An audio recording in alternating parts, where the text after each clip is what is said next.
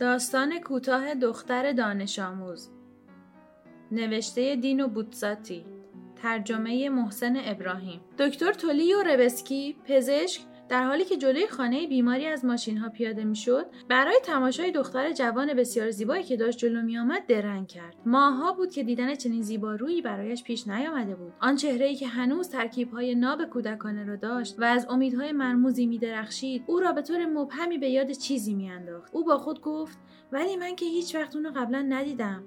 دختر در همین اسنا در حال عبور با لبخند دوستانه به او سلام کرد. مرد بالاخره با بازشناسی دختر دوست قدیمیش استرانزی که تا دیروز به نظرش دختر بچه می‌رسید جواب داد سوفیا! و به خاطر تشویش شهرناپذیری سرخ شد. دختر جوان خدا می‌داند چرا او هم سرخ شد. مرد گفت ولی می‌دونی تو رو نشناختمت. تو دیگه یه دختر خانم شدی و مدرسه امسال سال چندمی؟ سال دوم دبیرستان. ربسکی که گلایه های دوستش را به خاطر آن دختر خنگ و تنبلی که اصلا حال درس خواندن نداشت به یاد میآورد پرسید خب و از پسش برمیای دختر با هیجان جواب داد اوه بله امسال وضعم خیلی بهتره.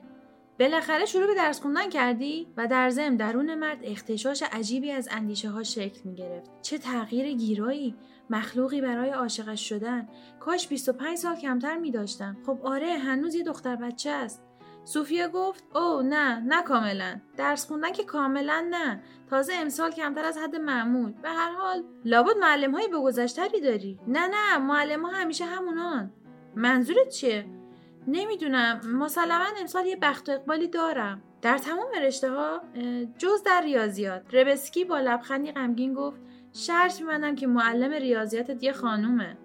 بله یه خانومه. و خندید. ولی شما چطور حد زدین؟ برای ارتباط با ما آیدی صوفی underline couple را در اینستاگرام جستجو کنید.